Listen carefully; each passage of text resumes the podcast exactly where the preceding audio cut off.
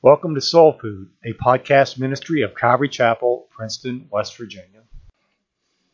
I'm going to reread the scripture just to set it up again. Jesus, knowing that the Father had given all things into his hands, and that he had come from God and was going to God, rose from supper and laid aside his garments, took a towel and girded himself. After that, he poured water into a basin and began to wash the disciples' feet and to wipe them with the towel with which he was girded. Then he came to Simon Peter, and Peter said to him, Lord, are you washing my feet? Jesus answered and said to him, What I am doing you do not understand now, but you will know after this. It is only in the Gospel of John that this foot washing incident is recorded. The reason I mention that is you would think if there was only one gospel for it to be put into, it would have been the Gospel of Mark. Why? Because the Gospel of Mark is the gospel in which Jesus is pictured as a servant most of all. The Gospel of Matthew is written to present Christ as the King. The Gospel of Luke presents him as the Son of Man, as a man in his essential humanity. The Gospel of John presents him as the Son of God, that is, in his deity, and there you find his greatest claims of deity. But it is in Mark's Gospel that you would expect that this story would best fit into. But the Holy Spirit reserves the right of taking this account and putting Jesus in the position as a slave for the Gospel of John, which presents Jesus as the great God man. That is, he is divine, all God and all man at the same time. So that when we see him take the position of a slave who is also the creator of the entire universe, so that when we read this passage, it would leave us humbled. Look at verse 3 with me. Jesus, knowing that the Father had given all things into his hands, and that he had come from God and was going to God, rose from supper and laid aside his garments, took a towel and girded himself. Here in verse 3, we are told three things about Jesus' state of mind as he performed this action. First, he knew that God had given all things unto his hands. This speaks of Christ's authority. Second, he knew that he had came from God. This speaks of his divine origin. Third, he knew that even then he was on the verge of returning back to God. This speaks of his future glory. Just as Jesus rose from the Last Supper, he rose in eternity past from the banquet that he had enjoyed with the Father and the Spirit continually to willingly take upon himself the form of a man. Now, make no mistake about it. It wasn't that a committee of three, the Father and Son and the Holy Spirit, voted who would go, and Jesus lost two to one. This wasn't a celestial version of rock, paper, scissors. No, in the council of eternity past, the Son said, I choose to leave the intimacy of this heavenly banquet to invade the time space continuum in order that I may redeem mankind. Now, Jesus is thinking about his mission, and there are two parts to it. First of all, he comes down. Just as he leaves the place of honor at the table and sets aside his normal garments, in the same way, the Bible tells us that though he was God, though he was the high and lofty one who inhabits eternity, though he was the God that is so great that heaven and the highest heaven can't even contain him, the God to whom the entire universe is nothing more than a piece of belly button lint, that great God came down and became a human being. We sing about it each Christmas when we sing veiled in flesh, the Godhead see, hail the incarnate deity, pleased as man, with man to dwell, Jesus our Emmanuel. We are told in verse 4 that he laid aside his garments. Just as Jesus laid aside his earthly garments, Philippians 2 says he laid aside the garments of his glory to come and dwell among us. Just as Jesus wrapped himself in a towel, so he wrapped his divinity in human flesh. He was still God, totally God, always God, yet wrapped in the towel of our humanity. On this remarkable occasion, Jesus, Jesus perfectly staged a portrayal of his whole life from birth to death to resurrection. It was a dramatization of Philippians 2:5 where we read these words. Your attitude should be the same as that of Christ Jesus, who being in very nature God did not regard equality with God as something to be grasped but made himself nothing, taking the very nature of a servant, being made in human likeness. And being found in appearance of a man, he humbled himself and became obedient to death, even death on a cross. Therefore, God has highly exalted him and gave him the name that is above every name. Now, we can easily follow the meaning of the parable by comparing the verses in Philippians that I just mentioned with the events that John records this morning.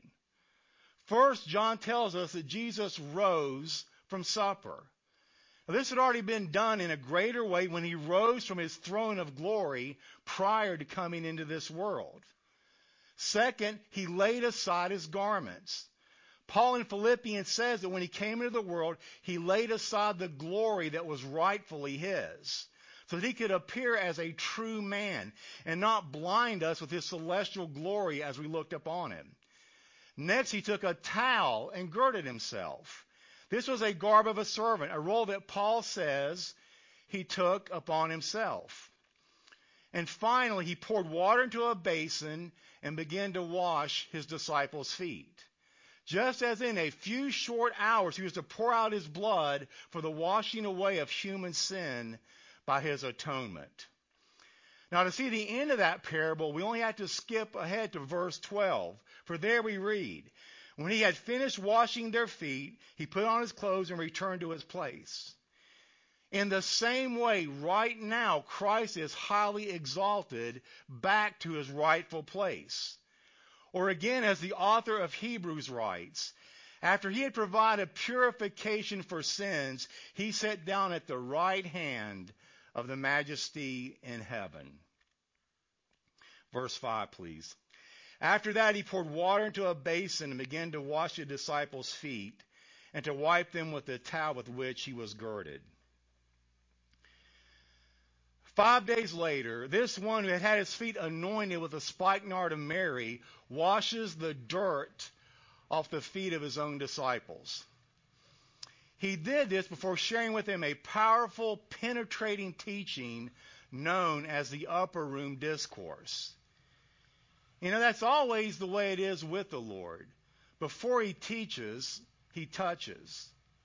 What he did here in John 13 is he gets down on his hands and knees and begins to wash their feet. Now we know that washing someone's feet in that environment was something that only slaves were required to do. And even in many municipalities, it was even illegal to make a slave do it. It was so disgusting and low and servile. Yet Jesus Christ takes the position of sort of a slave below slaves. Now, we really have no good crossover for washing feet in our day. It's kind of a, just a, a little weird to us to think about. But just to give us some kind of background about washing feet, Think about public restrooms. Rest stops along the interstate, public restrooms at a beach, public restrooms really anywhere that you go. If public restrooms are not cleaned, it becomes a disaster for humanity. Even if you don't like the idea of public restrooms, every once in a while you sort of need one. So it's really necessary that these things get cleaned. But it's not necessarily a thing that many people really want to do. Now, in the ancient world, washing feet was analogous to public restrooms. It was necessary, but it was also very nasty. How come? Well, number one, closed toe shoes didn't exist. And number two, the garbage disposal and the sewage disposal systems also didn't exist. Number three, populations were incredibly dense. And number four, everybody basically walked everywhere that they went. Now, I could list a few other things, but I don't want to ruin Cracker Barrel for you this morning. But the sum total of all that is feet were nasty. Feet were absolutely repulsive. And unless feet were washed, you can't be in the same room with some other people. Now, with that said, the one person in the room who shouldn't have had to do it was Jesus. First of all, he was the rabbi. There is no evidence anywhere in ancient literature of a rabbi stooping to wash the feet of his disciples. But even more so, just from a purely human perspective, Jesus was the neediest person in that room. He was just hours away from a cruel and lonely death. If anyone that evening needed to be served and loved, it was Jesus. Now, foot washing was a menial job, but it had to be done. It was especially important in a situation where people sat on the floor with their dusty, fragrant feet in plain view. Everyone around the table knew that it had to be done, but no one wanted to do it because the task fell to the lowliest person in that room. In fact, in Luke's account about the Last Supper, it seemed to suggest that the foot washing issue had led to an argument about which one of them were the greatest. At least at this point in their lives, there was no way the disciples would lower themselves to such a position in front of one another. At least not while they were still busy vying for kingdom greatness. So imagine the scene with me this morning. The first disciple enters into the room and discovers that there's no foot washer. Well, suddenly for him, it's now decision time. Does he wash his own feet? Does he take off his outer garment and go get water and wash everyone else's feet? Look into his eyes. He's thinking, not me. That's not my job. I'm not a slave. I'm no foot washer. So he tries to size up where Jesus will sit, and he chooses an advantageous position right next to him. The second disciple enters and realizes that there's no foot washer and sees his friend already seated at the table. Well, he thinks, if he's not going to stoop to the level of foot washer, neither am I. And he heads towards the second best seat at the table. All the disciples do the exact same thing. They file in, walk past the water basin, and choose the best remaining seat at the table they recline and they stick their stinky feet in each other's laps. Last, Jesus enters. Watch him. He looks at the water. He looks at the filthy feet of his disciples. The smell is apparent. And I imagine at this point, he had to be greatly disappointed. You can see it in his eyes. Three years. Sermon after sermon illustration after illustration, confrontation after confrontation. Can you imagine how he felt looking at that scene? It sure looks a lot like his ministry has been a failure. So he walks to the table and reclines and he just sits there, I imagine silently. Maybe someone will at least have the humility to wash the feet of their master. But no, nobody moves. Now watch him. Since there was no servant there to do it, one of the twelve should have volunteered to wash the feet of the others. But the Lord's admonition, the greatest among you shall be your servant, has thus far fallen on deaf ears.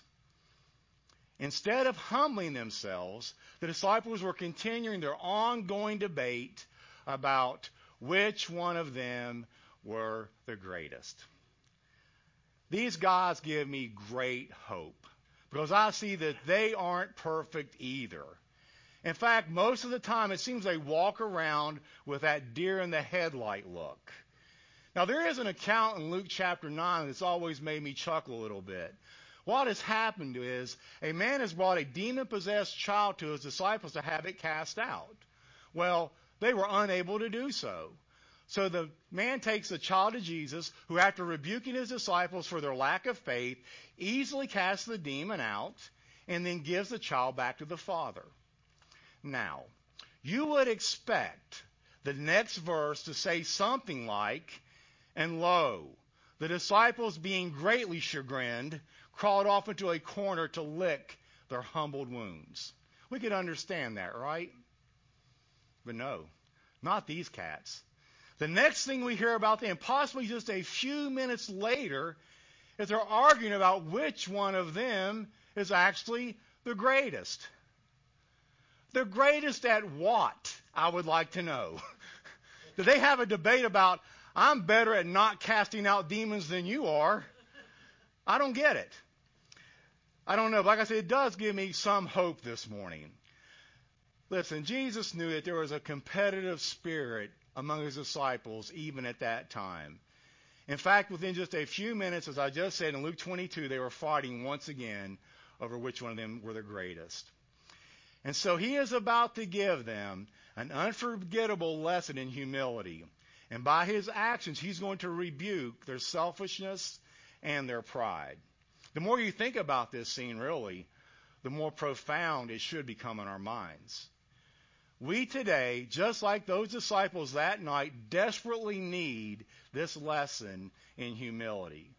Because the church is largely filled with a worldly spirit of competition and criticisms as, as believers vie to see which one of them are the greatest in any church. You know, we have to be careful that we're not just growing in knowledge, but also in grace and in truth. Andrew Murray wrote, Humility is the only soil in which the graces root. The lack of humility is a sufficient explanation of every defect, defect and failure. We read earlier Jesus knew that the Father had put all things under his power, that he had come from God, and he was now going back to God soon. So he got up from the mill, took off his outer clothing, and wrapped a towel around his waist.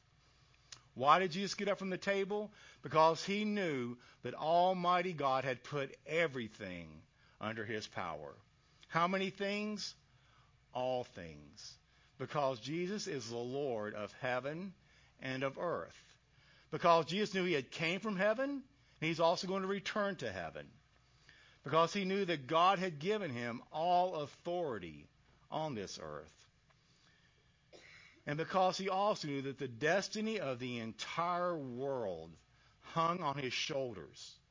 Even then, he got up from that table, took off his outer garment, carefully he picks up the towel and slips it through his belt, exactly the way a slave would have done. Then he pours the water into the basin. Now look at the eyes of the disciples. What did he see, I wonder? Disbelief? Embarrassment, I'm sure. Then, as Jesus began to wash the feet of his first disciple, you see something deeper in their eyes, I bet. Agony, regret, probably some tears. They must have thought, what is the matter with me? How did I miss this? My whole world revolves around me. It was bad enough I wasn't humble enough to wash my brother's feet, but I'd even I wouldn't even wash my my Savior's feet. How could I have not seen this? In the silence of that room, the careful, deliberate washing, I imagine, must have lasted a long time. The breathing of the kneeling king becomes heavier as the minutes pass and the, his hair falls on his forehead. When I thought about this, though, it reminded me of John the Baptist. Remember what he said? And he was preaching and saying, After me is one coming who is mightier than I, and I'm not fit to stoop down and even untie the thong of his sandals. That's quite the disparity, isn't it? John the Baptist said, I'm not good enough to touch the feet of Jesus. And his disciples at this point are saying, I'm too good to touch the feet of Jesus. Verse 6, please. Then he came to Simon Peter, and Peter said to him, Lord, are you washing my feet? Jesus answered and said to him, What I'm doing you do not understand now, that you will know after this. Not surprisingly, Simon Peter, never at a loss for words, was the first to protest. Now, there is no place anywhere where you will ever find a rabbi washing the feet of his pupils. That's why they were so stunned. That's why Simon Peter says, What are you doing? You're God. You came from God. You said so. But now you're washing my feet. Why is God washing my filthy feet? What is this? This is the humility of Christ. With the uncomfortable and awkward quietness in that upper room, undoubtedly all could hear the gentle pouring of the water and the Master's breathing as he moved from disciple to disciple. I wonder what he thought perhaps as he dried the feet of Thomas and Mark. Maybe he thought, these feet will be beautiful on the mountains. And when he came to, Ju- to Judas, these feet will soon steal away in the dark to betray me. Then he came to a pair of 13 double D's that belonged to Peter. Peter said, Lord, are you going to wash my feet? Jesus answered and said to him, You do not realize what I am doing now, but later you will understand. Remember what Jesus told his disciples before coming into Jerusalem? He said, For even the Son of Man came not to be seated, but to serve and to give his life a ransom for many. In that one line, he turns everything upside down. In the vision the prophet Daniel was given of the Son of Man, all the nations would serve him. But Jesus is telling us here that's only half the truth and not the important half. The more astounding truth is that the eternal King above all kings serves us, and we will never be able to outserve him. So, how do we react to all this? If you're like me, you have sort of a, a, a mixed reaction. On the one hand, I am touched by such a king. On the other hand, like Peter, I'm a little bit disturbed. It would seem that if we hold to a view of God as the one who serves us, it could create an inappropriate pride. It could cause us to become self centered. It's the whole we are king kids kind of vibe. But as I've thought more about this, I've actually discovered just the opposite. A God on his knees before me humbles me and makes me strangely more God centered. You see, if my only view of God is that of a supreme king on the summit of a chain of command, a king on the top rung of the ladder, that can cause me to become more self centered. I'm always wondering, how can I get to him? And worrying about how am I doing? Am I making progress towards him? What can I do to make my way up to him? Now, in the name of religion, we can become preoccupied with ourselves and such things. But not so when God is kneeling before us in self emptying love. We cannot help but be preoccupied with Him. Such love knocks us off of our throne.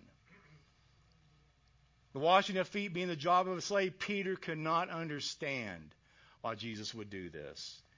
Yet instead of saying, Peter, this is a beautiful type or model of Philippians chapter 2, Jesus simply says, Peter, you're not going to understand this right now, but later on, you'll get it. Did Peter? Yeah. For in 1 Peter 5 5, it's as if he draws upon this very scene as a picture of humility. Peter must have recalled that event when he wrote his first epistle and urged his readers that they must be clothed with humility. I have to wonder if Peter's mind didn't go back to this night in the upper room when he would later write. Likewise, you younger people, submit yourself to your elders. Yes, all of you be submissive to one another and be clothed with humility. For God resists the proud, but gives grace to the humble. Therefore, humble yourselves under the mighty hand of God, that he may exalt you in due time, casting all your cares upon him, because he cares for you. Allow me to ask you this morning Is the Lord speaking to you right now about some area of obedience or some challenge, some adjustment he wants to make in your life? But you're saying, I'm not going to do that until I can be sure how it's going to turn out. Husbands, are you saying, I'm not going to stay with her until I see a change in her attitude? Wife, are you saying, I'm not going to submit to him until he proves himself worthy of submission? Young person, are you saying, I'm not going to obey my parents until it makes sense to me? You see, that's all backwards. You see, revelation follows obedience, not the other way around. Now, they are arguing about greatness, but no one is willing to do the smallest act of love. The Lord of glory is on his hands and knees cleaning the disciples' feet because none of them were willing to stoop that low to serve. So the Lord of glory becomes the servant. This is how Jesus showed them the full extent of his love. Regardless of that fact, at this moment, as Luke tells us, with his own disciples arguing and bickering about who's the greatest, Jesus still, with all that said, looks at his disciples and he calls them his own. So too, as we are told, we are his own sheep in John chapter 10, his own brothers and sisters in Hebrews 2, his own bride in Ephesians 5, and his own body in 1 Corinthians 12. Aren't we glad this morning that his love is greater than ours? As we finish up today, that final thought should give us heart. Having loved his own who were in the world, he showed them the full extent of his love. You see, the servant's heart is always a heart of love. A story about Tsar Nicholas I of Russia tells something of that love. The Tsar was greatly interested in the young man because he had been friends with the young man's father. When that young man came of age, Tsar Nicholas gave him a fine position in the army. He also stationed him in a place of great responsibility at one of the great fortresses there in Russia. The young man was responsible for the money and the finances of a particular division of the army. The young man did quite well at first, but as time went along, he became quite the gambler. And before long, he had gambled his entire fortune away. So he borrowed from the treasury and also gambled that away, just a few rubles at a time. Well, one day he heard there was going to be an audit the following day. He went to the safe, took out the ledger, figured out how much money he had, then subtracted the amount that he had stolen. As he sat at the table, overwhelmed at the astronomical debt, he took out a pen and wrote, A great debt who can pay. Not willing to go through the shame that would occur the next day, he took out his revolver and covenanted with himself that at the stroke of midnight he would take his life. Well, it was a warm and drowsy night, and the young man sat at the table and he finally just dozed off. Now, Tsar, Nicholas had a habit of putting on a common soldier's uniform and sometimes visiting some of his outposts. On that very night, he came to that particular great fortress, and as he inspected it, he saw a light on, in on one of the rooms. He knocked on the door, but no one answered. He tried the latch, opened the door, and went in, and there was the young man. The Tsar recognized him immediately. When he saw the note on the table and the ledgers laid out, his first impulse was to wake the young man and arrest him. But overtaken with a wave of generosity, he instead taken the pen that had fallen out of the young man's hand and wrote one word on the paper and then tiptoed out of the room. And about an hour later, the young man woke up and reached for his revolver, realizing it was much after 12 o'clock. Then his eyes fell upon this note, a great debt who can pay. He saw immediately only one word had been written beside it, Nicholas. The young man dropped the gun, ran to the files, thumbed through some correspondence, and found the czar's signature, and he knew the note was authentic. Then the realization fully struck him. The czar had been there. He knows all my guilt, but he has undertaken my debt, and I will not have to die. That young man trusted in the czar's word, and sure enough, the needed money came. Now, the czar's love, paying the price for his guilty friend, was only a faint shadow of the atoning love of Christ. Now, Nicholas' deed was really just an easy matter for him. All he had to do was sign his name. But the atoning love of Jesus cost him everything. Now, I ask you, why do you think, how do you think that young man served Nicholas following this? Do you think he ever gambled or stole from him again? I really doubt it. That kind of love changes you. And that is minuscule compared to what Jesus has done for us. Let's remember that this morning as we take communion. Let us pray. Oh Lord, you are the God and the only God that stoops down. I will never fully comprehend that kind of love. I pray today it would do something in every heart that is represented here. Draw us to yourself and make us more like you, that we may in turn glorify you. For you and you alone are worthy of this. For we ask it in the name of Jesus, our glorious servant King. Amen. Asking John Biscuit.